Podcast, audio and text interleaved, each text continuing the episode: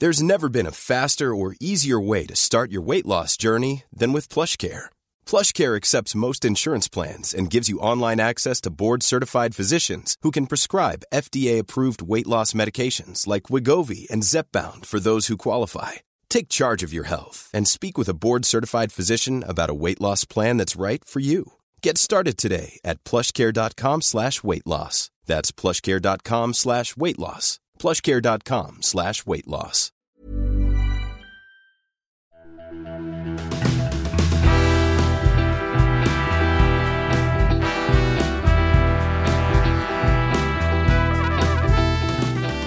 Hey, hey, welcome to Page Break. I'm your host, Brian McClellan, coming to you on a bird chirping spring morning in the mountains of Utah. My guest this week is fantasy author Samantha Shannon. Samantha's career began at the age of 21 when she published the internationally best-selling The Bone Season with Bloomsbury Publishing. There have been three more books in that series, as well as Samantha's acclaimed standalone, The Priory of the Orange Tree.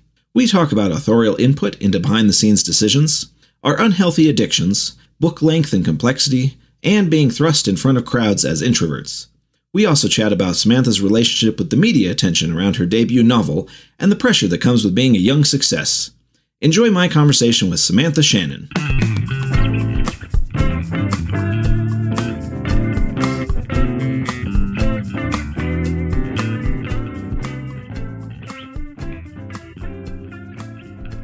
So I, I was kind of curious uh, because I had this come up this morning.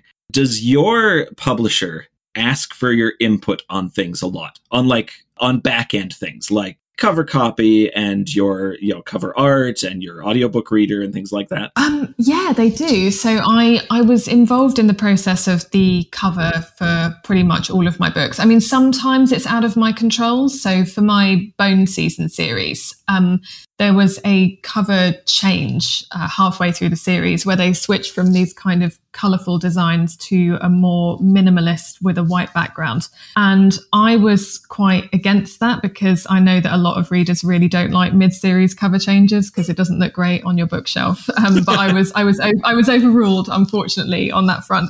Um, later, my publisher ended up changing it back actually, but that's a whole other story. Um, but yeah, I normally do get asked for input. So I was I was shown the different stages of designing the beautiful cover for the Priory of the Orange Tree. Um, they showed me the illustrator they were going to use. Um, I was asked about the audiobook narrator. Yes, I was given a choice of three different narrators that they thought would suit, and I chose uh, the one I liked for both of my books actually. Uh, so yeah, I do. I, I feel like I do get quite a lot of input actually thinking about it. Uh, so I, I, guess I'm curious about how other authors feel about this because I do you like having the input? It's a difficult question, isn't it? Because it's um it's pressure because then it feels like if something goes wrong, it's potentially your fault. But then yeah. I do then I do feel strongly though that I like my books to be presented a certain way and I would feel very unhappy if my publisher had designed a cover I didn't like and then I couldn't give any sort of feedback about that. So it is a bit of a double-edged sword, but I like having a, a degree. I like being involved in the process. It's similar to when, you know, when I've worked with people on adapting my books. I haven't had any of my books like fully adapted to film or TV yet, but I have worked with different teams in the process of doing that. And generally what I've said is you know, I'm here if anyone wants to consult me and I will give you as much information as you need. But I also don't want to be in full control of the process because I'm not a film or TV person. And similarly, I'm not a cover design person. I'm not a marketing expert. So I know that I have to leave it in other people's hands to some extent. Yeah, I, I, I bounce back and forth between that whole loving to have like my the like kind of not ultimate control. When you're working with traditional publishing, you never have ultimate control, but like having some measure of control versus like sometimes like I'll get an email on like a bad morning and it'll be like, "Oh, uh, shoot me over some cover copy for the next book." And somewhere in my brain goes, "Isn't that your job? Yeah. I, I've got I've got stuff to write." Yeah, no, I see what you mean. It's it is difficult sometimes. Like I normally with with the copy, I normally send them a rough draft and then we pass it back and forth. But yeah, that's that's interesting. Do you get much say over your covers? Do you send them like a, an idea of what you want? Or oh yeah, I get. Um, I've I've worked. I mean, I, like having much say. You know, like I said, it's kind of like a you know you, you never know how much they're listening to you, right? Mm. Like um, but I've worked with my uh with my editor now for gosh, um, for the first four Powder Mage books, and then my new series that's going to be coming out from Tor, and and and we have a great working relationship. Uh, and she's always been really cool about coming to me and saying, "Okay, what are your ideas, thoughts, and things like that." And I and I do like that with the cover stuff, especially. Like I like having being able to at least say my piece and then having them say, you know, like, "Oh, I don't think that'll work," or "Here's the reasons why we want to do something different." But uh, it's it is a weird thing where where I kind of want to be involved, but also I'm very conscious of the fact I'm not a professional in those fields. Yeah, exactly. I feel the same. Yeah, like so. Like I, I guess this morning I got an email. The first email I got when I woke up was, "Hey, I'm your audiobook producer for the next book. Uh, what are your thoughts on audio?" And that's one like that's such a big question. Right, it's such a big question. what are your thoughts on audio in general? yeah, and I and I kind of like, and my brain just kind of like goes, oh man, like because I I have some understanding of art concepts, you know, but like when it comes to audio, like I, I got nothing at all, and and so you know, spend the first two hours of my day kind of you know listening to samples and asking Twitter, you know, like who are your favorite epic fantasy audio readers, like. I don't, this is a field I actually don't have any knowledge in. And if I want to give any input at all, I have to like brush up on it. Yeah, that is something I really miss about not being on Twitter anymore. Like it was the place I would go with questions like these. Like it would be, you know, it's very useful for even like for research questions, just asking Twitter. Somebody always knows the answer. Somebody always has a great response. Yeah, it's always funny when you ask a random question that you're like, oh, there's no way anybody's going to answer this. And some random person pops up and's like, oh, actually, I work in this field and I can give you a really detailed explanation. Exactly. It's just, you're always only a small number of degrees of separation from somebody who knows the answer. Yeah, I really love that. So I uh, I did see that you had kind of kicked your Twitter, mm-hmm. and I, I, man, I have so much respect for that. It's thanks. uh, I, I I hate it so much, and yet I still love it so much. I was in that boat as well. And I, if you look back on some of my Twitter history, I had attempted to quit Twitter several times. Always just, it was so funny because every time I'd be like, yeah, yeah, okay, I'm going to leave Twitter for a month. And then within a week, I'd be back like, oh, sorry, I'm actually, I'm actually not leaving for a month. I'm too weak. Um, but no, I do genuinely really miss Twitter a lot of the time, but it was taking up so much of my headspace. And I realized just every single time I would log on to Twitter, I would be, there was about, I'd always see about 12 things straight straight away that would make me absolutely incandescent with anger. And there was, it's always things that I couldn't actually really do anything about. And so I would start the day feeling really angry. And often I would want to, you know, I would just tweet about things that I didn't really need to be tweeting about or offering my opinion on, but you just get sucked into it. And I think it really, it sort of rewards that kind of engagement, I think, Twitter. And I was just constantly in a state of kind of nervous anger all the time. And I, I hadn't realized quite how bad it had gotten until gosh, when did I quit Twitter? I think it was April last year. And I just realized I was, I, it had just overwhelmed me. And I do, I do really miss a lot of things about it. Like I met a lot of my best friends there. I learned a lot of things there. I don't think I would be the person I am without Twitter. But now I'm off it, I'm just like, wow, I have so much more time, and uh, time seems to be passing so much slower. Now I'm not logging in and you know scrolling hours away, and it's just it, yeah, it's incredible how much more time I feel like I have. Well, and there's that that um, I feel like it does suck a small amount of creative energy out of me. Oh yeah, it just there's there's that feeling of of you know kind of that emotional sort of state that yeah, you know, we always, everybody has that one friend that you absolutely adore, but they also post every single, you know, they, they post about every single horrible thing happening in the world. And you're just like man I, I i can't physically engage with that. Yeah it's difficult because you you want to engage with so much of it and you care about so much of it. But i don't think our brains as human beings are designed to cope with so much information. You know with with twitter there are no boundaries whatsoever between you and the entire world. And that that's it's very difficult to process so much without just becoming overwhelmed by it so yeah, for me, I just thought it was better to just take a step back. That's, I mean, there's a whole variety of reasons I stepped back from it. Just you know, time, mental health, just a lot of different things. But yeah, I just I just ultimately feel that it is overwhelming, and that's the main reason I had to leave. Yeah, I mean, I guess, man, is is the next step of human evolution kind of actually learning how to deal with global connectedness because we certainly aren't doing it well right now no i don't it's, it, it is difficult and i think i think people just do forget that our brains are not, yeah like i said the brain is not really designed to function like this and there's so many other things as well like when you're talking to people on twitter you're not seeing the whole person. Like it's just a picture of someone and text. So there's so many there's so many languages that we all speak to each other when we're talking. So it's not just the language of the words we're using, it's also the language of tone and facial expression and a whole bunch of different things that are very different in real life conversations versus how we speak on the internet. And I think that does kind of limit our capacity for empathy. It makes it easier to be angry and lash out at people. And I, I do I did think about that a lot because when I withdrew from Twitter,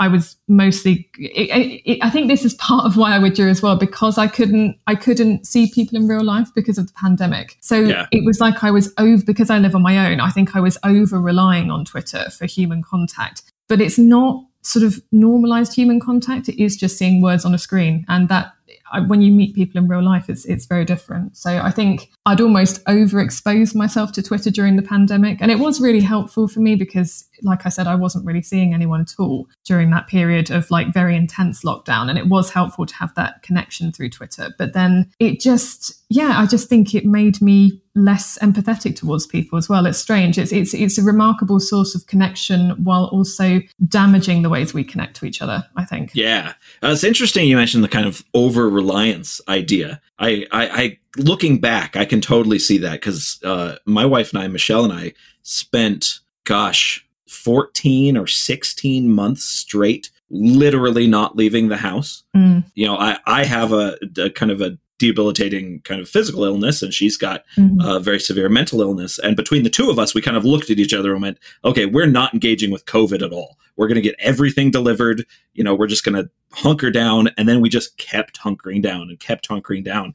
And there was a point at which i felt like i was depending so much on you know a couple of private slacks i have with friends and with twitter. And you mm-hmm. know even though i don't even use facebook much I still scroll it, you know, like, oh, yeah. I hate that. Yeah, it is, it is difficult. And that is a wonderful thing about Twitter. I mean, as someone, I also have a chronic illness and I, I think it is wonderful that people can use it for connection in that sense. But yeah, for me, I just felt like I had I had become too exposed to it to the point that I had forgotten almost how to interact with people not in the Twitter sphere. It was it's a very it's a very complicated issue for me in my head, but I, ha- I had this kind of intervention with myself, and I remember after I quit, and I think I mentioned on Instagram that I'd been off it for a little while, and somebody said to me, like, you know, there's a season for all things. And I think my Twitter season is kind of done. And somebody else also said that, you know, they couldn't remember the last time they'd logged on to Twitter and felt happier than before mm. they logged on. And I thought that was really interesting because I felt the same. And sometimes I'll go, I would go on Twitter and see some hilarious joke somebody had done or something like that, and it'd be amazing and it would really cheer me up. But it did get to a point where I felt those moments were being overwhelmed by things that were making me angry and unhappy. So I had to really reckon with, you know, is is this benefiting you anymore? So yeah, I have definitely felt it's lost deeply, but I also don't think I'll be I'll be going back. That's, that seems like such a good call. Yeah, and it is it's hard. I mean, I I gave up alcohol in 2013, and I found that easier than giving up Twitter. I'm I went completely teetotal, and I with Twitter it was like it took me probably three months, I think, for me to not feel like I was shaking when I was like trying to resist the urge to check it. it was it was honestly uh, I couldn't believe how much easier it was to give up alcohol. I I've tried quitting sugar uh, several times over the last couple of years, and it's just oh man i hate that like feeling of like oh you know it's really not that bad for me i'm sure in moderate amounts. And then you have a little bit and then you find yourself at you know midnight scarfing down chocolate chips yeah, exactly. That's and that is why I had to go so extreme with Twitter because you know I'd be like, oh, I'll just check it for five minutes, and then next thing you know, I've been on there for five hours, and I've had an argument with a misogynist, and it's just generally, it's just generally, you know, it, it just wasn't going well for me. So I had I had a, a, a t- I had ten years on there. I think I was on there from 2010 to 2020 roughly. So I think the decade I spent on there, I don't regret it. But I, yeah, I think it's time to move on to a new season, the season yeah. of in- Instagram.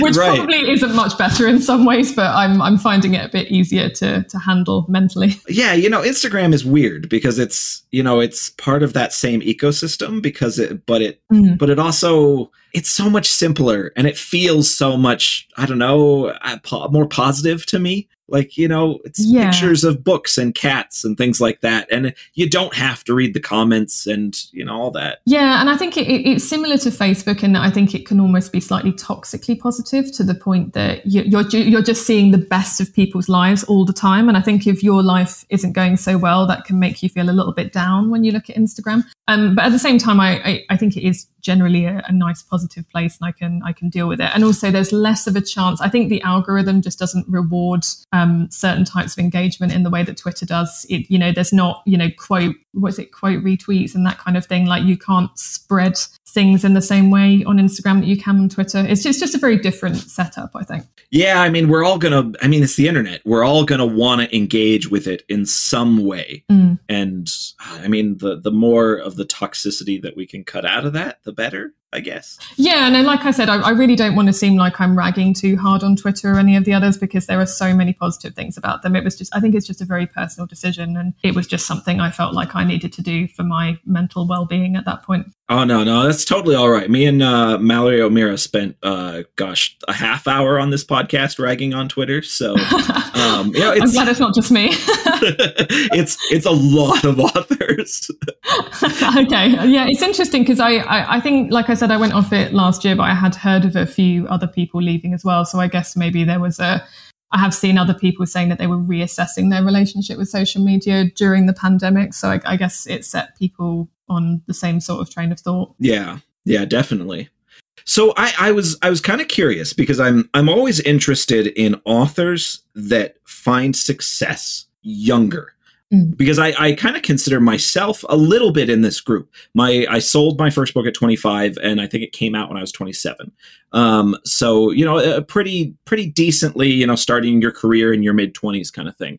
Uh, but you started your career super early. Was it you were 21? I did. I was 21 when it was published. Um, I wrote my debut when I was 19. I got my first book deal when I was 20, which was for the first Oof. three books, and then it was published when I was when I was 21 because I asked if Bloomsbury could hold off until after I'd finished my degree because I was still at university at the time. Yeah.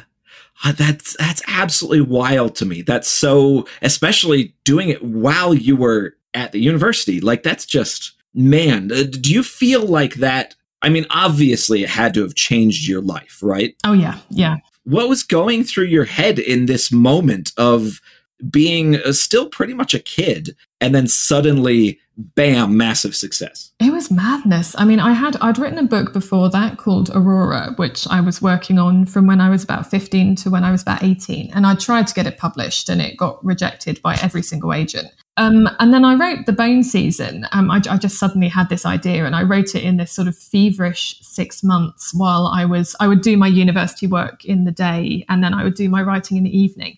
And um, it was just, yeah, it just kind of rushed out of me. And I was really lucky that we had the Scottish author Ali Smith. Um, she was a visiting professor at my college at Oxford. And she was offering to look at students' writing and give feedback on it. And she had this reputation of being really harsh. So I was absolutely petrified. But I packed up the first chapter of the Bone Season, I printed it off, and I sent it to her. And I was fully expecting her to completely destroy it. and um, so I went to see her um, in my tutor's office, and I had my little notebook with me, and I was all ready to take my feedback. Um, and she said, "I think this is really good. I think you should try to get it published." I was like, "Oh, really? Okay." Um, so I, yeah, I, I sent it to. Um, the summer beforehand, I had done an internship with a literary agent because if I if I couldn't be an author, I wanted to work in publishing in some way. And I sent the Bone Season to him, and he didn't generally do fantasy, so I just said to him, I just I just wondered if you knew any agents who might like this. And he said, Oh yeah, let me have a look at it, and I'll I'll pass it on to someone. Um, just recommend you an, an agent who might like it. And he ended up liking it. And the next thing he, I knew, he called me to offer me representation. And I was like, okay. So it was all happening so quickly. And it was compared to the last time I tried to publish a book, which it went incredibly slowly and it was just a really demoralizing process. Um, yeah, it was suddenly all happening so quickly. And then so I signed up with the agent. And then next thing I knew, I was going to see publishers and I was at Bloomsbury Publishing and they had this, you know, stunning office in central London with this beautiful chandelier. And it was just like walking into a fairy tale. And I had the whole team around me saying how much they love my writing. And it was just the whole thing. It was just so surreal. I felt like I was in a dream the entire time. Um, so yeah, it was it was incredible. It, was, it, it preceded a very interesting year of my life, which was the year before my debut came out. And that was fascinating because because I was so young, I was clearly a point of interest to the media and they gave me this this sort of I think it was the Sunday Times I think that first reported on it and they gave me this moniker the next JK Rowling. And they only said it in the way that you know we're both you know British authors and my my series was going to be seven books. And it, it was just in the way that you would compare like a, a, young footballer to David Beckham you know? It wasn't a yeah. Yeah it was just that kind of thing. An aspiring actor is I don't know the next George Clooney or whoever so, but somehow this was taken extremely seriously. And next thing I knew, I was all over the place. I was on Australian, you know, morning TV, and my name was in all the in all the papers. And it was I'd I didn't realize at the time that this wasn't really that normal, but it was massively overwhelming to me. I mean, I was this incredibly shy young woman who'd only just gotten her braces taken off. I was like this terrified, this terrified, like socially anxious teenager and yeah suddenly it was it was just all over the place and i had this fascinating and terrifying and wonderful year where i was just doing all this stuff i could never have imagined myself doing on, on you know tv in all different countries and yeah it was it was just a very it was just a mad year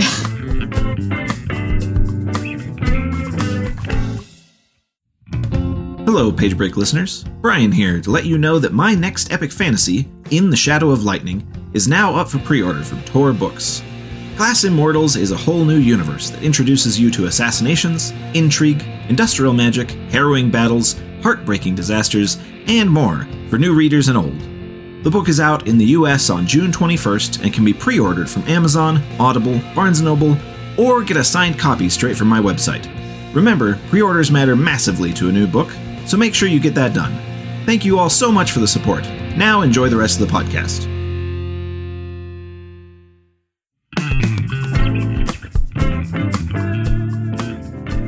Uh, my first year when I started going to conventions, there was a moment at which I was with Brandon Sanderson, who had been my teacher and who was uh, very supportive of me and everything. Mm. And and we I had done a panel with him, and we were just kind of walking out in the hall, and he turns to me and goes, "Hey, man, you're I know that you're you're a bit shy, but you don't you seem to be fine up on the panel and stuff."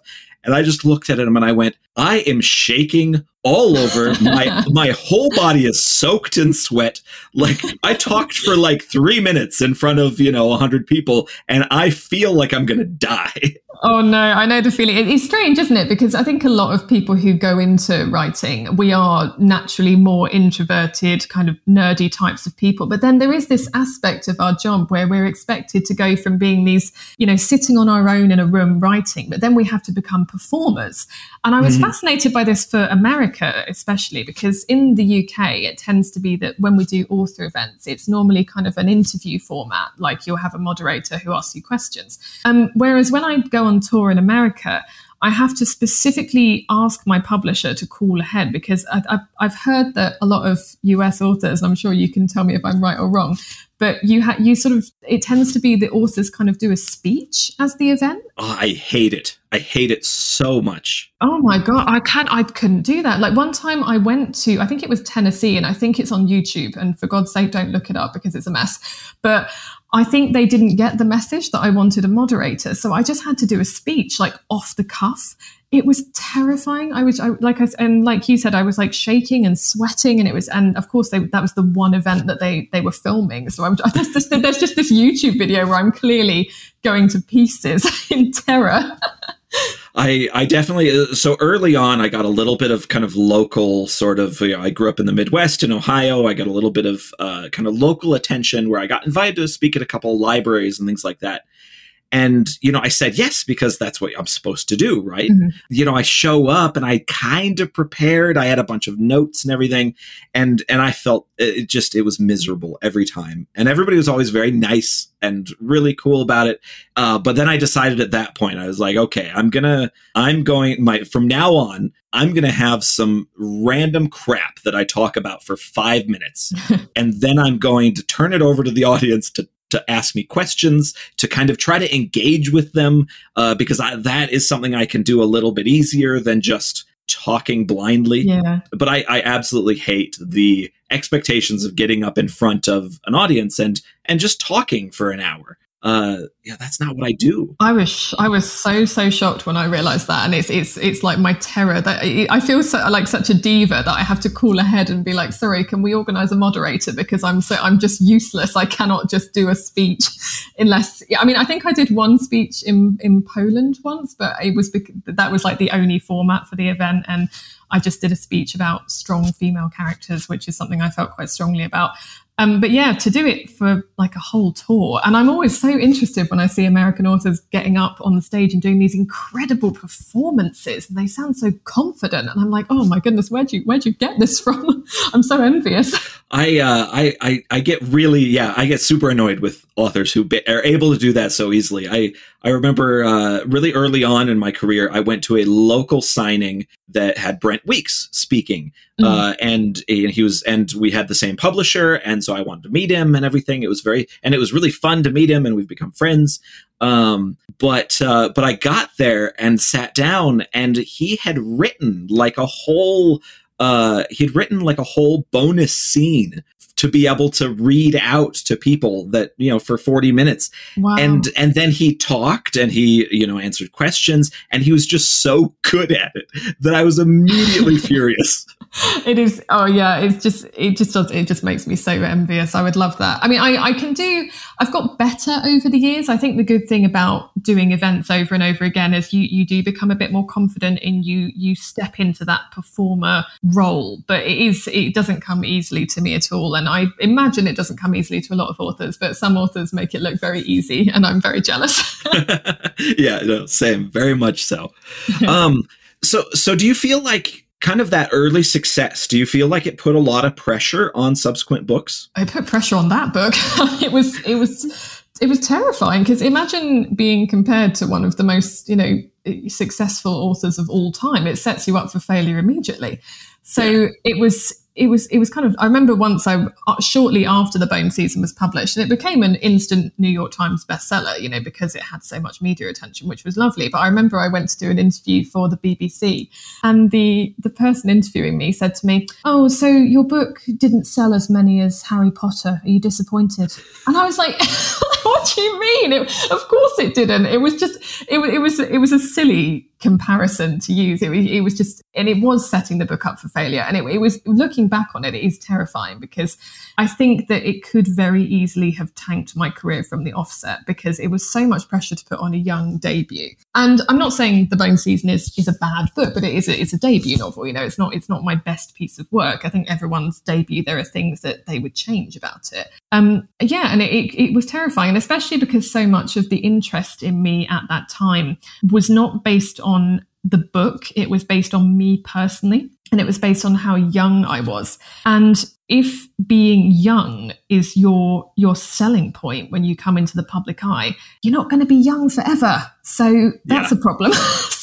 Because it, it, was just this this huge excitement over the fact that I was just 20 years old. And of course, by the time the book comes out, I'm 21, and the next year I'm 22, 23. So the the I think publishing does kind of have a thing with very young authors and i have a lot of thoughts on how that can that can badly impact them and how you you shouldn't be using youth as a marketing point because not every author's career will survive that and i feel very lucky that mine did. Yeah. No that see that's fascinating because when i was in the situation you know, like I, I didn't get the kind of media attention that you did, but it was mm. certainly like a bit of a talking point that, you know, I sold this book when I was 25. I hadn't had a career. There was nothing else going on in my life. I mm. just suddenly became a writer. And and I I feel like at the moment I, I, I leaned into whatever I could get my fingers on in terms of a talking point or wh- how to promote this book and things like that. Yeah, and I, I, guess I've never really thought about if I could kind of do that over, if I would have maybe played that down or not. Yeah. Yeah. But I, I didn't get that kind of, I didn't have that kind of massive pressure to be a, a, a just a huge success.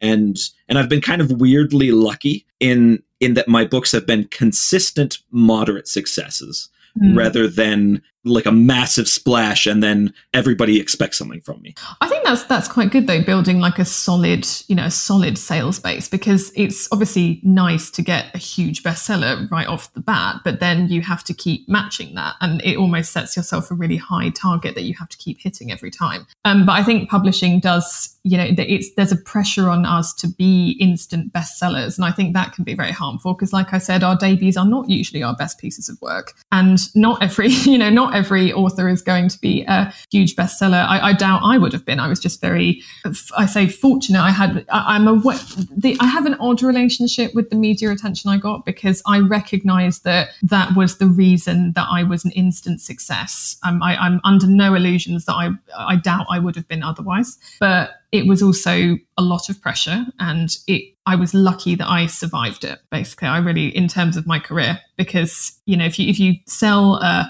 you sell an author purely based on oh, look at this young person getting a book deal and it is dangerous. It's a dangerous marketing tactic. And I don't think Bloomsbury did it deliberately. It just it happened organically. It just so happened that the media picked it up. And once one newspaper had it then others started reporting on it. But yeah, I have a. I, it was a very dark mental health period for me because um, I felt just that level of attention was quite frightening at points. And it's interesting as well that you don't realize, you know, I remember when I was on this Australian morning TV and they were scrolling under my face that I was a multimillionaire. I assure, I'd love to be a multimillionaire, but I can assure you that I'm not. so there was this weird extra level of pressure that people, it, you know, people were saying things about you that aren't even true. And then you have to decide how much you can reasonably respond to that and whether you should respond to that. Um, so yeah, that was a that was a whole thing as well. It was a, it was a very odd period. yeah, and I, I imagine that most authors have an uh, an interesting relationship with their debut book. You know, for any number of different mm. reasons. Do you, do you ever kind of look back on it and bitterness seems way too strong of a word, but kind of look back on it and and kind of maybe a little annoyed and be like, I you know this yes I had this massive splash, but I'm a different writer now. That was a long time ago. Things like I'm changing and I'm developing and I'm, I'm hopefully I'm a lot better, you know. Oh yes, absolutely. Especially because the the series that I launched with, I'm still writing now. It's it's a long series, so I've been writing this series for a decade. And the most recent book in the series that came out, The Mask Falling, is so much better than the first book. And it's interesting because I'm trying to sell a series, and obviously I have to get people to read the debut first. And like I said, I think that the Bone Season for you know for a 19 year old girl writing that, I think it's it's an amazing achievement. But it's I don't think it sells the series quite as well as the later books, just because because it isn't my strongest work. And there are things that there are mistakes that I wouldn't make now. So, for example, the entire first chapter of the Bone season is basically a giant info dump where I tell you everything about the world, regardless of whether you really need to know it at this exact moment. and of course, that that tends to be something that that can put people off, especially if they're not experienced fantasy mm-hmm. readers. Um, so yeah, it's it's not. I, I reckon I, I'm not at all saying that it's like a, a, bad book per se, but there's certainly things I would do differently now. Even very small things like I remember when I was a bit younger, um, I I kind of went in with this harmful assumption that all fantasy books had to have a degree of misogyny in them. I think because I had just seen, you know, some degree of misogynistic fantasy so often. So there are these really random moments of just misogyny in the book. Like a character gets called a whore for literally no reason. And that and I just look at that and I'm like, oh, that's so oh, young Samantha. You didn't have to do that.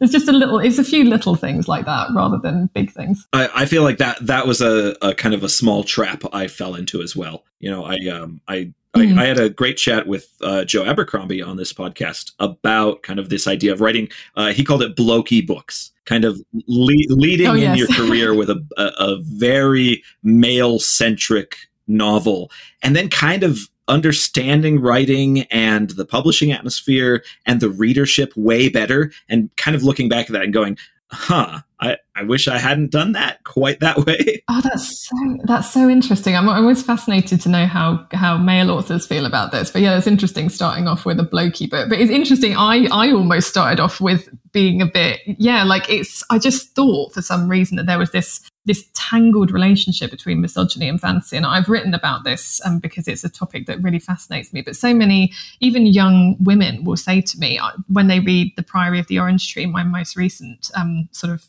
new work, um, they'll say, I hadn't realized until I read Priory, I thought that my fantasy had to be misogynistic. And it's not that I'm saying we, we can never write misogynistic fantasy. I would never say that. There must always be room in fantasy for us to explore real world issues. And I do explore misogyny in various ways in my work, but it's more, I think a lot of people default to writing this kind of a fantasy where there is some degree of misogyny Yeah. in the world building. You know, whether or not, whether it's some kind of casual insult towards women like gendered insults or or even the fact that women are there's not a lot of women in positions of power things like that. And if you don't i don't think a lot of people even realize they're doing it. And like i said it's really important that there's space for us to do that. But the thing i've always said is that that should not be an expectation of fantasy. It should be something that we can do but it definitely it, it's like in game of thrones like i remember there's a certain act of violence committed towards a certain woman in Game of Thrones. And it was fascinating to see how many men in particular were saying, well, it's just inevitable because history was violent towards women.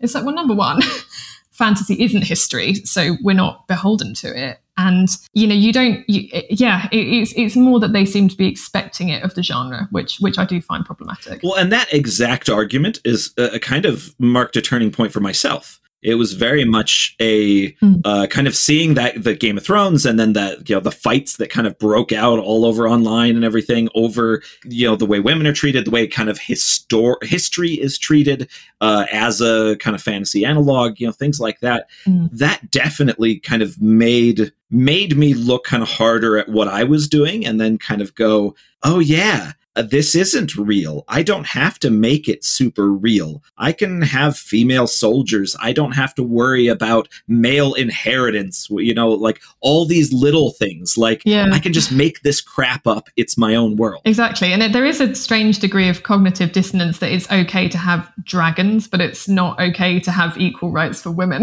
it's, it's really Yeah, strange. yeah, exactly. It's, it's like this odd expectation that, and if and if you do write women being equal, or you write a world that is you know diverse or has queer characters at the center of it, there's this sort of oh you're writing a really woke fantasy. It's it's all about politics. It's it's too political, and it's like is it or am I just I, I don't? It's just this bizarre expectation that and it, and it, it's holding fantasy to a standard of history that didn't even exist. Like history has always been diverse and filled with you know women in positions of authority. But it's it's like there is a certain sector of fantasy fans who think that fantasy needs to honor this idea of history that they have in their own heads. Right, and it's it is bizarre, and it I, I think it kind of comes from I don't know the genesis of you know of fantasy as like kind of a modern genre. Mm. Uh, you know, like it it comes from that sort of you know Lord of the Rings is pretty blokey. You know, like it is yes there's a lot of lot of this stuff that kind of you know developed uh, maybe not even probably mostly not on purpose that just kind of created the way we think about things and and it wasn't until i think fairly recently that you know authors and audiences kind of went ah well i don't actually have to hold to this Yeah, exactly. It's I think it just yeah, it, it's a very odd standard that we have. I think more people are talking about it now. And again, I, I'm I must clarify that I'm not saying that we can never explore topics like sexism in fantasy, but yeah, it, it just makes me there is definitely a vein of people who think that if you don't have a sexist world, then it's some kind Yeah. of problem. And it's yeah, it's odd. Yeah, and and it all depends on the author and what they want to do. The every every author is kind of able to do what they want. You know, for me personally, I, that's not a topic I really care to spend a ton of time on, Mm. and so I try to kind of create my worlds as being very gender neutral, very gender equal, and and just I don't know. It's b- because the moment I start trying to put effort into exploring the topic, it's something that will require a lot more of me and makes mm-hmm. and and and make my books not force me to transcend these are silly adventure novels that I really enjoy writing and I want to make a living off of. Right. Yeah. Yeah. It's yeah, and I, I think there should be room for both. I think that there should be top, you know, books that explore real world topics, and there should also basically I love to see books where women rise up against the patriarchy, but I also like to see books yeah. where there is no patriarchy. Like I want both. I don't I don't think that certain groups of people should expect to always see themselves being oppressed even in fantasy. I think, you know, as fantasy authors, we can transcend that and we can show how we would like the world to be as well as how the world is. So it's good to have a balance, I think. Yeah. So we, we talked kind of about uh, kind of your early success and kind of that pressure that that put on you. Mm. And there was an interesting question off of Twitter about what your big kind of level up as a writer was. And I was curious, starting off as someone who kind of made quite a big splash, have you had moments where you felt like, okay, I've really hit the next level? Um, I think I think getting my second bestseller did mean a lot to me because it, you know, the first time it was to do with this huge media storm and I was acutely aware of that. And it was it was lovely when the second book became a bestseller because obviously it didn't have that media storm preceding it. So it told me that I did have readers who were in this for the long term and that they actually liked my writing because the interest the first time like I said was generated by me as a person not by the book. Whereas the second book you know, people had definitely read the first book. So that definitely gave me a lot of confidence. I think in terms of leveling up, writing The Priory of the Orange Tree was a huge step forward in my career, I think, because I was actually returning to my roots when I wrote it. Because when I was young, I always used to write in third person. And then when I wrote The Bone Season, it just came out in first person. And that was quite unusual for me. So when I returned to Priory, I was going back to my, my teenage writing roots. And I just felt I came into my own with my writing there. Like I love I love the first person voice of the Bone season, but it was nice to be able to almost I think with third you can show off a little bit more. You can refine your writing style and you can show off a little bit with metaphors. And it, it would look a bit odd if my first person character, for example, stood there and was like, oh, the glorious moribund sunset or something like that. but it was nice. It was nice to be able to I called it alchemy, writing priory. It was like I was unlocking a new phase in my writing. Well, and it, it's a different um it's kind of a different world setting, right? Uh, kind of uh, secondary yes. versus kind of uh, alternate Earth, right? Uh, yes, do you exactly. did you find that you kind of enjoyed playing in one sandbox versus the other? Because there are certain requirements when you're writing something that's alternate Earth or alternate real world that you have to touch mm-hmm. on the real world and and that makes it a little bit of a different beast. Yes it makes it easier and harder in some ways because you have the structure of the real world already set out for you of course but then you do have to honor real world rules a lot more. Whereas when you're in a secondary world you you have to it's a bit daunting because you have to essentially start from scratch but you have a bit more freedom in terms of the rules and magic systems and that sort of thing. Um, i don't know if i prefer one or the other. I mean there is a degree of of real world influence in Priory, and I use history as quite a strong uh, inspiration. So it is, in a way, a bit like writing an alternate world. And there's a, you know, I have to do research to feel comfortable with building it. Um, but no, I like both, and I, I like having two worlds to work on. And I remember when I started the Bone season, I always said I would just work on one series until it was finished. But then I, I'm really glad that I went back on that because I felt like having the two of them meant that I never stagnated in one or the other. I always had, if you know, if I started to feel like I was stagnating on one, I could move into the other world. And I think being able to switch between those two modes has sharpened my writing and helped it mature. Whereas I think if I'd just written from one first person perspective for the last decade, I don't think that would have been good for me creatively. I think I needed something else to keep my craft, you know, alive and developing. Yeah, to be able to kind of learn from yourself and change things up. And because if if you keep doing the same exact thing over and over again you may get very good at it but I, I feel like you do you lose your sharpness in other areas. Yeah i really think so. I'm i'm definitely glad i had the two things and i'm hoping to work on my third project this year that's separate from both of them. So oh very good. very good. What did you um so uh, Priory started off as standalone, right? And that, but you are working on a sequel. Uh, not a sequel. Oh, it's prequel. A prequel. Okay. Um, I haven't. I, I, I haven't even formally announced it yet. But I, it's like it's like this strange situation where I sold it three years ago, but I haven't formally announced it. So I keep going rogue and talking about it, even though I'm not supposed to. um, but yeah, it was kind of hard for me to hide that I was working on something for three years. So what can I say? But yes, it is a prequel. Um, I can't say a lot about it, but it's set in the same same world as Priory, and it's it, it was interesting because I did start it off as a standalone, and I remember when I said to my agent, "It's just going to be one story, and then I'm going to go back to my series." And he looked at me and he said, "No, it's not. I know you."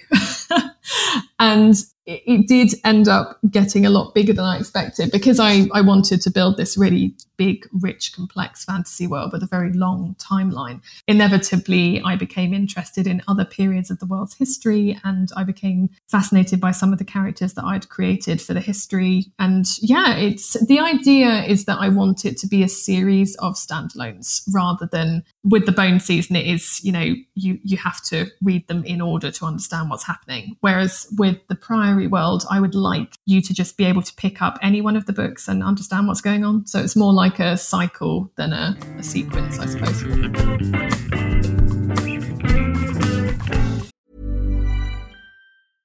Ryan Reynolds here from Mint Mobile. With the price of just about everything going up during inflation, we thought we'd bring our prices down. So to help us, we brought in a reverse auctioneer, which is apparently a thing.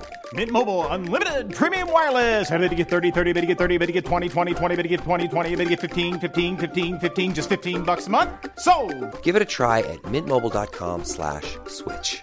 $45 upfront for three months plus taxes and fees. Promo rate for new customers for limited time. Unlimited more than 40 gigabytes per month. Slows. Full terms at mintmobile.com. There's never been a faster or easier way to start your weight loss journey than with PlushCare. PlushCare accepts most insurance plans and gives you online access to board-certified physicians who can prescribe FDA-approved weight loss medications like Wegovy and Zepbound for those who qualify. Take charge of your health and speak with a board-certified physician about a weight loss plan that's right for you. Get started today at plushcare.com slash weight loss. That's plushcare.com slash weight loss. plushcare.com slash weight loss.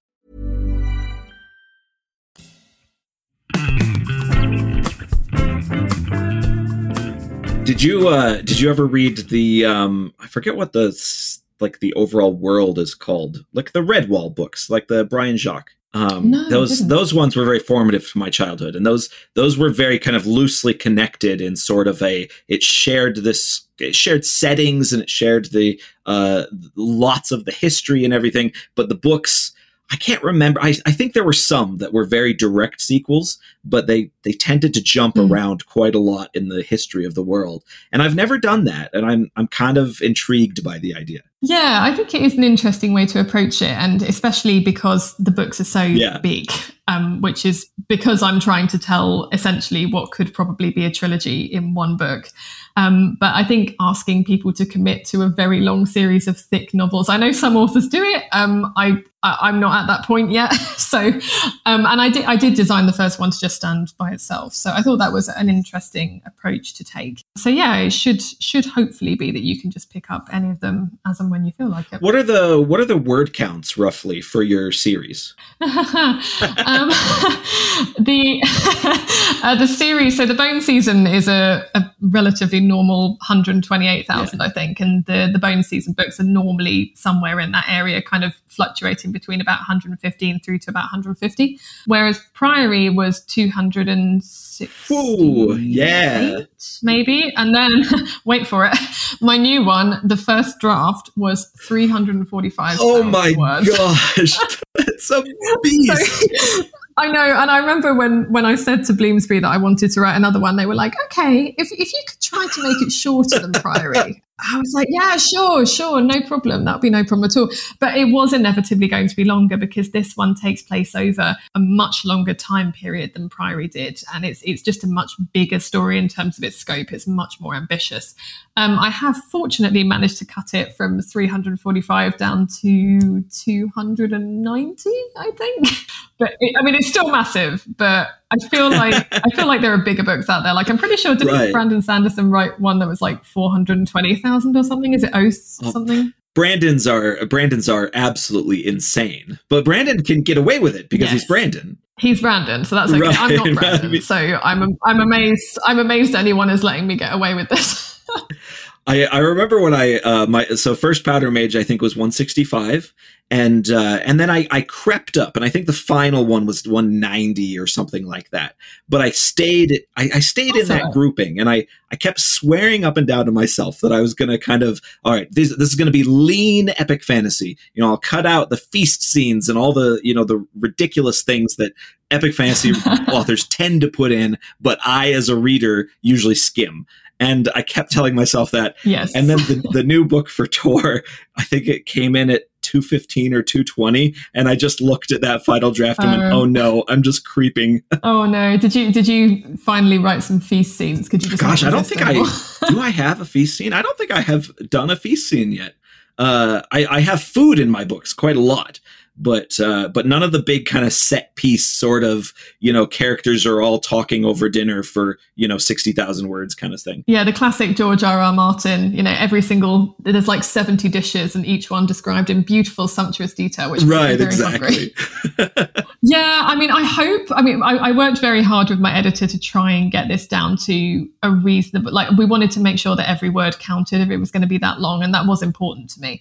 Um, and I think it does all need to be there. It's just because there are. It's, it's mostly because of the number of narrators. I think there are four narrators in Priory, and there are four main narrators in this new one, with four. I call them satellite narrators. They they just tell like little bits of it. So I think that is the main reason they're so big. It's each individual character's story is quite lean. It's just because there's four stories that are all intertwined in some way. So that's why they've ended up as long as they are. But I feel I feel very lucky that Bloomsbury is supporting me in writing big novels like this. Well, and it's funny because when you do creative writing and you're talking to your teachers and you know the like other students, things like that, you're told that you need to keep even big books. You're told, okay, epic fantasy, keep it to 120, 130.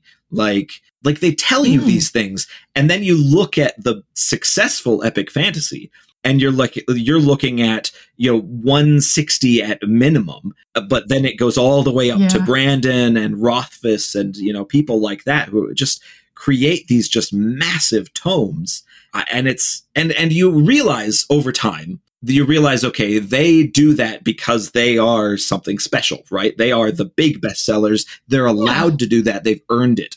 But man it's it's such a weird kind of yeah weird cognitive dissonance of you're supposed to keep it lean but also epic fantasy needs to be very deep. Uh you know it need it yeah, just I- like what are you supposed to do with that It is so difficult, and like even things like the Outlander books as well. I mean, they're enormous, and uh, I, I suppose they're kind of historical fantasy, but people clearly love those. I mean, they're enormously popular, and I do sometimes feel a bit sad that there were probably some books out there that didn't get published because of their size that could potentially have been very successful. And it's interesting when you know aspiring writers say to me, you know, should I be keeping my book shorter? How big was yours?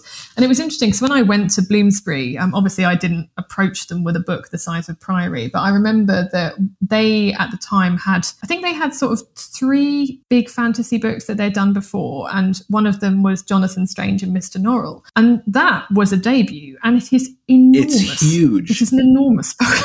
it's huge. And clearly that had been very successful. And clearly somebody at Bloomsbury had trusted in the author's writing and taken a chance on it and it had paid off. So I was lucky that at Bloomsbury they did have precedent and I wasn't forced to cut the bone season down to a certain word count. It just ended up on roughly 130, I think yeah but it is an interesting topic and it, yeah i'm not I, I suppose i suppose the main reason that agents and editors do it is because they don't want to risk the cost of a huge book on an unknown author but it's it is a yeah it's it's a tricky one Yeah. I, I wonder if there's anything kind of psychological going on there that kind of harkens back to the days of, you know, submitting a manuscript was literally a massive pile of paper. And like, Yeah. you know, if you're an a- agent or an editor and you get this cold query of a manuscript that is 1200 pages long, the first thing that goes through your head is, well, that's not happening. Yeah, it's it's just it's, it's a lot. It's a lot to read. I, I can I can understand it for sure, and it's the readers as well. You know, do they want to trust in? They don't know what this author is like. If if you're if you're a first time author, are they going to risk that much time and investment in an author that they don't know? Um, but it is interesting. Like I was I was interested to see whether Priory would be successful at the size it was because I remember I remember when my when I told my grandmother about it, and she was like, "Samantha, is anyone?" going to want to read a book that long? Like, really? About dragons? I was like, oh, I, I hope so, Grandma. she was very supportive of me as well, but she even she, she was very suspicious that this was not going to go well.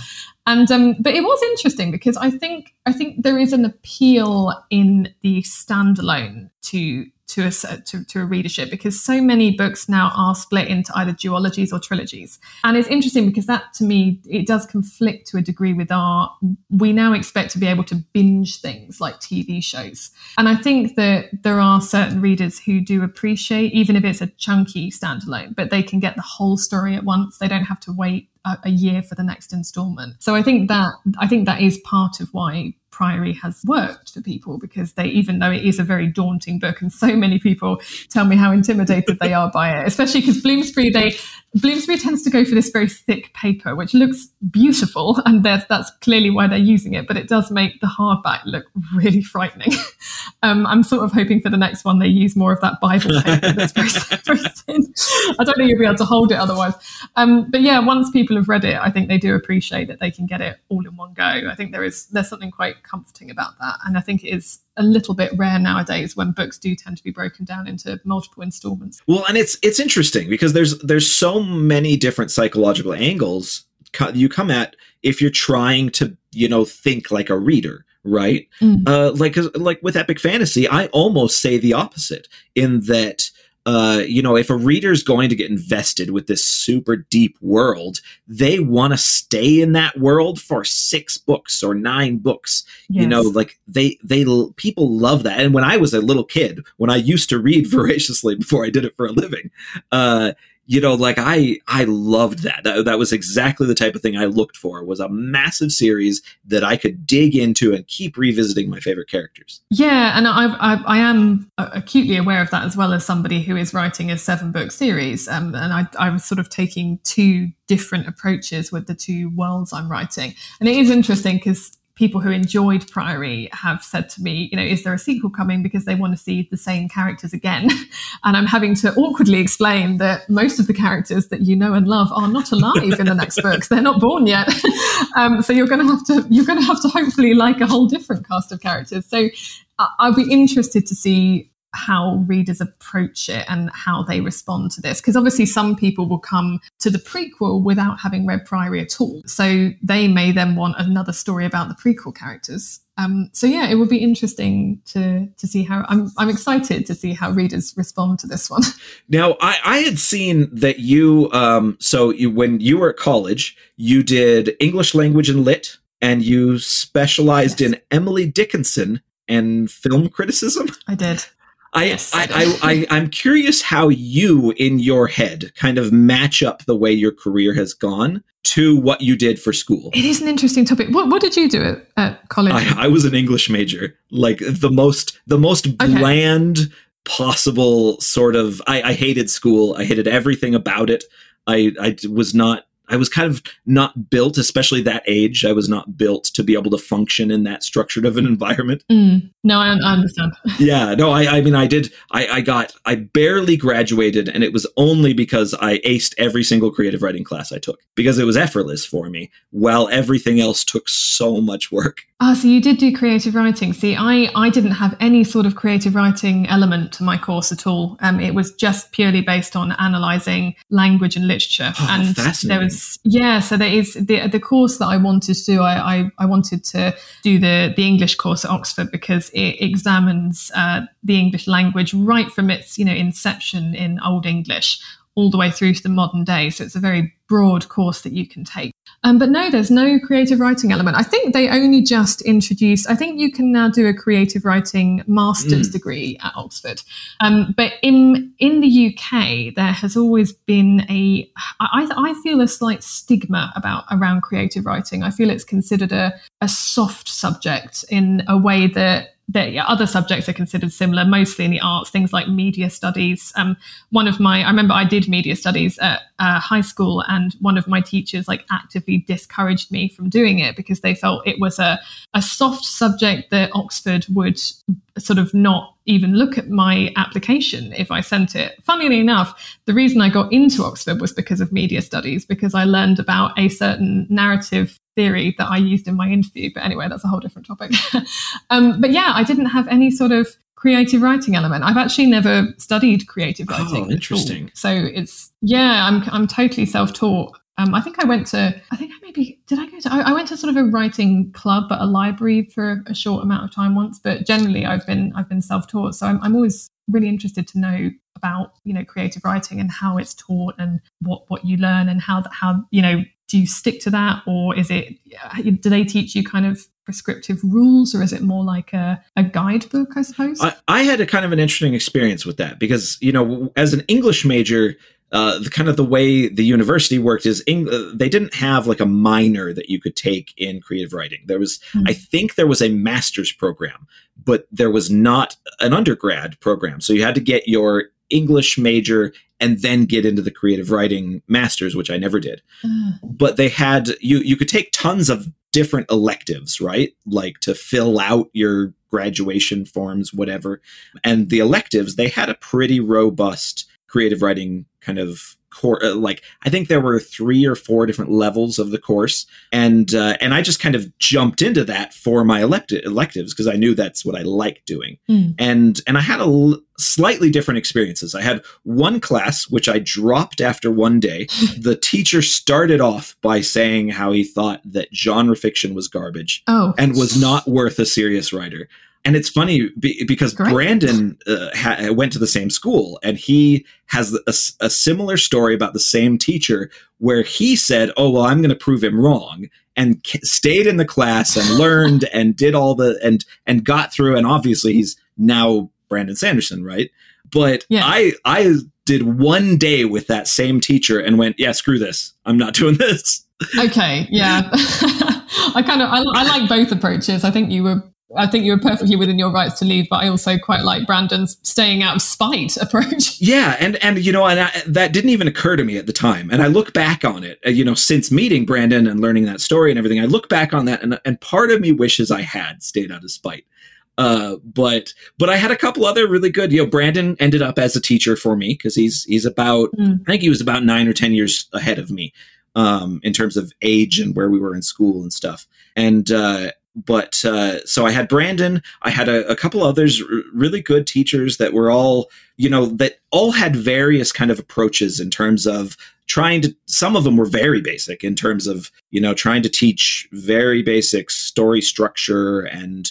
You know, one of the classes I took uh, focused entirely on like very short stories, like you know, three, four thousand words. Mm. That didn't stick with me at all. Yeah, it's, it is so interesting seeing how writers uh, approach kind of coming into the craft. Like I remember, I think Victoria Aveyard, she started as a, a screenwriter. I think I think she learned screenwriting, and she, I think, if I remember correctly, she wrote Red Queen as a screenplay and then sort of converted it into a novel. So it's so interesting that we all come at it from such different paths and with such different backgrounds in terms of how much we've actually learned about writing and how we've learned. Very much so, and it because it, because we all kind of come to creativity in our own way, right? Like you know, some of us had mm. you know, like my mom read to me when I was a little kid, and that was so insanely yeah. formative to kind of who I became.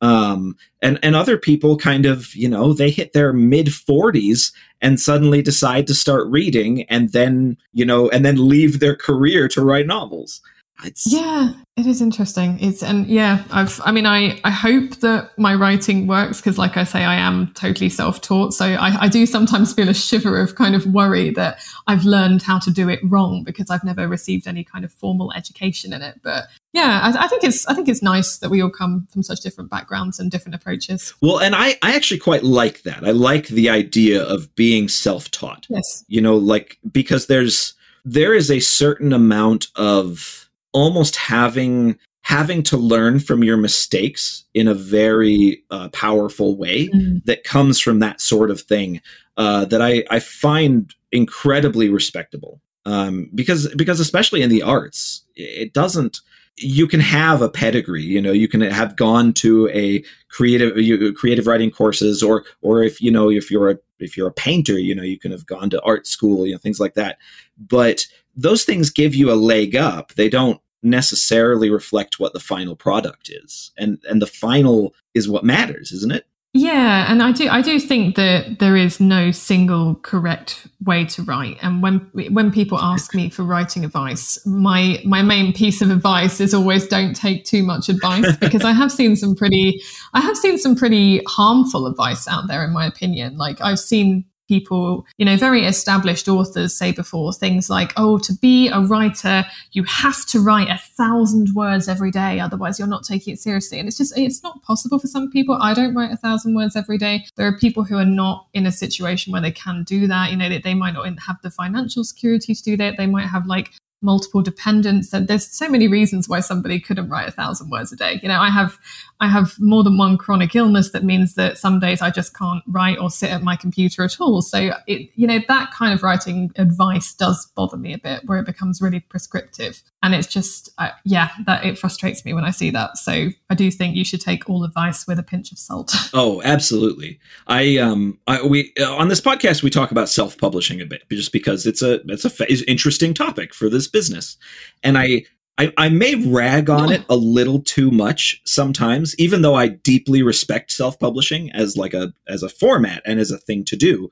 And I think one of the reasons I rag on it too much is because you find a lot of self-publishers who do that thing where they present the way you have to do it. Yes. And they they present it as, you know, like as they are the lord of this kingdom and you have to do it the way they told you. Mm. And I hate that so much. Yeah, I, I don't know a lot about self-publishing. Um so that that is something that does interest me. It's something I did consider for my first book um before I before I got my book deal with Bloomsbury. Um and it, it is something I massively respect, just the fact that you have to do all the marketing and the design and everything by yourself. I, I just couldn't imagine that. It's, you you are your own team. it's, it's incredible.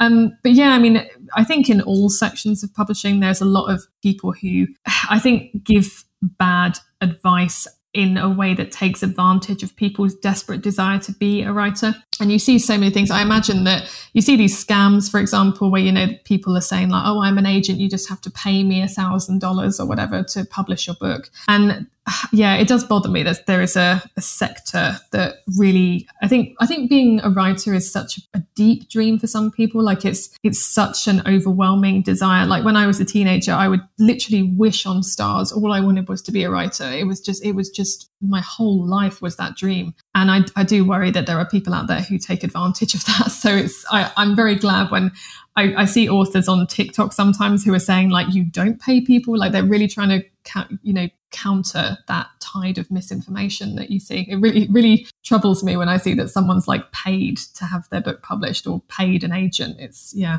Well, and that was one of the first things I learned from Brandon when I took his class mm. was he had this rule, and I can't remember if he came up with it or if it was something he had gotten from a previous teacher of his but it was uh, it was money should always flow towards the author. Yes, and it was such a simple way of stating don't let yourself get pulled into these predatory publishing schemes. Exactly, I think that's a really good piece of advice. Yeah, yeah, I I really liked that, and I I I, I liked you know, and that was one of the things that you know with Brandon. It was funny because we talked you know a bit about kind of creating like, creative writing classes and things. Uh, Brandon was different from the creative writing classes, the other ones I took, because he talked about business so much. He talked about it as a job rather than as a dream. Mm. And I I know that a lot of writers love the romanticism about you know having having writing be your dream. I've never really lo- like kind of jumped into that and and looking at at it as a meeting of my creativity and having to be a business person actually really works for me. I know it doesn't for a lot of people, but it does for me. Yeah, no, I, th- I, think I think it's a very valid point, and I think that you know you don't think about so many the, the business things when you first go into it, but it's so important. And I think to some extent, you know, I I haven't had to think too business like for some of it because I've been fortunate that I've always been very supported by my publisher, so I don't feel as if I'm constantly having to fight with them about business things. Um, but that that is a privilege of having a supportive publisher, and you do need to advocate for yourself, and you do need to have a business head to some degree. Well, and I was curious when you kind of had that when you were like 20 and you were starting to go on these, you know, kind of press tours and things like that. Did you have someone, a family member or a friend or anything that you were constantly bouncing these things off of and trying to get guidance for? Oh, Bloomsbury actually got me media training at one point because I think they, oh, wow, yeah, I think they were slightly overwhelmed by it because it, it had really taken everyone by surprise, and it, it was just, it was just the, the most, the most wildly surreal things. Like I was in Vogue, I was flown out to New York to do the New York Times magazine. Um, like literally, they just flew me to New York for a day. Like, what kind of wild dream is that for just a, a, young British girl who just thought of New York as being like the place in the movies? You know, it was just, it was just all of this wild stuff was happening, and I was on you know BBC and just these huge things. And again, I was totally unprepared. So yeah, they did get me um, media training where they would they would sort of talk me through how to cope with harder questions and ha- you know how to just various ways of dealing. It's yeah, it's mostly about how to deal with questions that you don't really know how to answer. There's little sort of ways that you can answer a different question instead without making it obvious that you're doing it. Um, but yeah, they were really supportive of me. I think it just took everyone by surprise the the strength of the media response to it. Yeah, and I, well, I'm really glad because like it, it does even even I think the most well-meaning publishers I feel like could probably fall into the trap of oh we've got a we've got a potential cash cow here. Let's just milk it for everything we can right? Yes. And who, who really cares about this this young kid trying to learn how to deal with of suddenly a spotlight you know? Ex- exactly. And I, I, do i do always feel a flicker of concern when i see kind of a, a maternal concern when i see young authors getting signed up and i see like you know 19 year old gets seven figure book deal or something just so mind-blowing like that. And it's just i have i have sometimes reached out just to say you know i'm i'm here if you need anything because i didn't really although i ha- although bloomsbury was supportive i didn't really have a strong network of authors at the time. And i think a lot of people come into into publishing from the online writing community. So, you know, you'll see people on Twitter who have clearly been, you know, in the community for some time and then they get deals, but then they already have a support network. Now, I came totally from the outside. I didn't know anyone in the community at all. I didn't have any authors I could speak to. And that meant that I didn't know what was normal and what wasn't, what I should and shouldn't be agreeing to. I had no idea what I was doing. So it is really important to me that debuts are supported and they feel like they can reach out to established authors to ask questions or get advice or anything. Because I, I, didn't have that and I did feel quite lonely for most of the first year because of that. That's an interesting thing because I think that, you know, a lot of authors, myself included, you do get swamped by those kind of random emails of I, you know, I'm a, I, I want to be an author. How do I become an author? Yeah. It's such a vague, big question. It's huge, yeah. That right. That, that oftentimes I, you, you just like I'll let those emails sit in my inbox for like three weeks and I'll be like, I don't know how to answer this. And finally, I'll either delete the email and feel horribly guilty about it and hope they assume I was too busy, or I'll I'll answer something really vague and and kind of I don't know, try, just n- not a good answer. Yeah, it's hard. It's really hard because you don't you don't know their individual circumstances. You know, it's very it's very difficult to advise someone when you don't know their specific situation. Yeah, but but when you have somebody who has already gotten a deal. Oh yeah. When somebody reaches out to you and said, "Hey, I I just got signed by whoever," you know, do you have any thoughts for me? That's way easier for me. I can deal with that. Yeah, that's what I meant. It's it's usually when they've already they're all, they've already got the deal, so that I can help talk them through the structure of what they're about to go through. It is harder when it's an aspiring writer because there's just you know, like I said, I find it very difficult to give any sort of advice because it's so specific to me and my journey that I don't know if it's going to work for them. And I'm always very frank about this, and I will just sometimes say, you know what, I'm not good at giving advice. That is not my area. I just I because I think think it's more harmful to give bad advice than to give no advice. But you, you've gone a step further than me by having like a, a public email inbox because I don't have that. I, I, I just don't know if I could.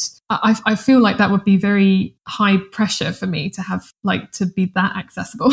I, I think 90% of what I get is kind of fan mail. And it's the kind of fan mail that you, they don't really expect an answer. It's a, hey, I liked your books mm. kind of thing. And that's easy. You know, I can just, I can easily dash off a, oh, that's very kind of you. And it takes me 10 seconds. But, uh, but yeah, when I get like genuine questions, it always throws me for a loop and and it's like I'll have forgotten that I have a public email up until that moment. Yeah, it is hard because you're like, oh, am I the best person to advise you on this? and it is and it is such a subjective industry. It's it's hard to know whether you're advising someone correctly. I think the closest I get, I actually still have Tumblr, which makes me feel about 400 years old because who the hell who the right. hell is still on Tumblr? But I actually I actually like Tumblr. I think Tumblr is overdue a renaissance, frankly, because it has a very good inbox system, and I do get a lot of questions in there, but they are mostly about my books, which is the kind of question I like answering because I know what I'm talking about. Yeah. if you are if you ask me something about the world I've built, then I'm going to know the answer to that. Whereas if it's like you know how do I get published, that, like you say, it is such a broad question. It's just how do you even begin to answer that question? near impossible. yeah, or like you know, I'm str- I'm struggling with my manuscript. What would you advise? And again, I don't know why they're struggling with their manuscript. There could be a, a million reasons for that. It could be that there's a problem with the manuscript. It could be their mental health. It could be anything. There's you know, it's it, huge questions, very hard to answer. Yeah, very much so. Well, um, I have kept you for quite a long time. That's all right. I, I, I love to wrap these episodes up by going totally into left field. Um, what's the last food that you ate that blew your mind? Oh gosh, um, what was the last? What was the last food I ate? Period. I can, can barely, barely remember what I had for breakfast this morning. I had an absolutely terrific brownie yesterday. Come to think of it, have you ever had Ooh. one of those Lotus biscuits? I don't know if you have them in the states. Like, um, I don't know if I have. I'd have to see the packaging. They're like little sort of biscuits that you get with a coffee in like I don't know if you went to. Oh yeah, yeah. Yeah. They're, they're uh, almost gingerbread like. Yes, yes, that's the ones. Yeah. Yeah. I had a lotus brownie at my local cafe, and it was Ooh. absolutely bloody delicious. If I do say so myself. Oh, that sounds really good. Yes, I do like I, a brownie. oh, I, I love brownies so much. I uh, that was one of the things I, I decided. Uh, you know, we talked way early at the beginning here about kind of having an intervention for yourself. Yes. Um, and and that was my intervention at the be- uh, almost a year ago, right at the beginning of last year, was I can't eat garbage all the time. and uh, and one of those things was that I I used to make brownies just just you know every Friday night kind of thing. Oh, nice. I'd just make a pan of brownies, and Michelle and I would eat them over the course of the next day. And it, it's so bad, but I love brownies so much. They are just so good. I, my current thing is I'm trying to give up coffee because, but it's like my one sad little vice I have left because I can't I can't drink alcohol because of my migraines, and I can't really eat chocolate that often because of them either. So I just have this one sad vice, which is my coffee, and oh. I think that the coffee probably causes migraines as well. And I'm like, is there anything that this this illness will not take from me? oh no, that's the worst. that's very annoying. Uh, my uh, my rheumatoid arthritis uh, gets really flared up if I have really fatty meats, and oh. so occasionally I'll treat myself to like a really nice piece of steak or something like that, and I regret it for like three days afterwards. It, oh, I, I, know it's so hard to resist though. Why do our bodies not just let us have nice things? Why is it so hard? I know, right?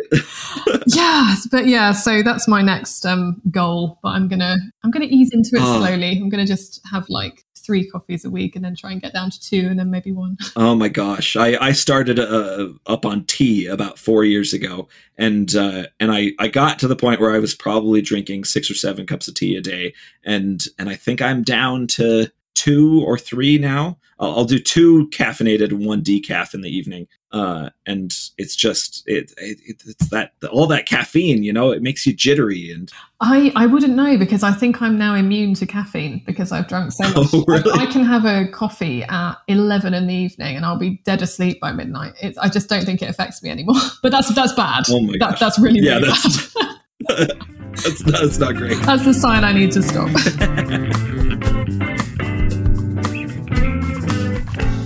That was fantasy author Samantha Shannon. Thanks again to Samantha for coming on to chat. You can find links to her website down in the show notes. You can find me, as always, at brianmcclellan.com. Special thanks to James Sutter for music and Tom Bishop for production. If you'd like to support the podcast, head on over to patreon.com slash pagebreak or buy my books in ebook, paperback, or audio. Don't forget that my next epic fantasy, In the Shadow of Lightning, is now up for pre-order. You can also get signed copies of my books direct from my website or swag from my Redbubble store. Don't forget to like, subscribe, and leave a review. Huge thanks to Kyle Anderson, Patrick Hunt, Elijah, and Jennifer and Angela Johnson for their backing on Patreon.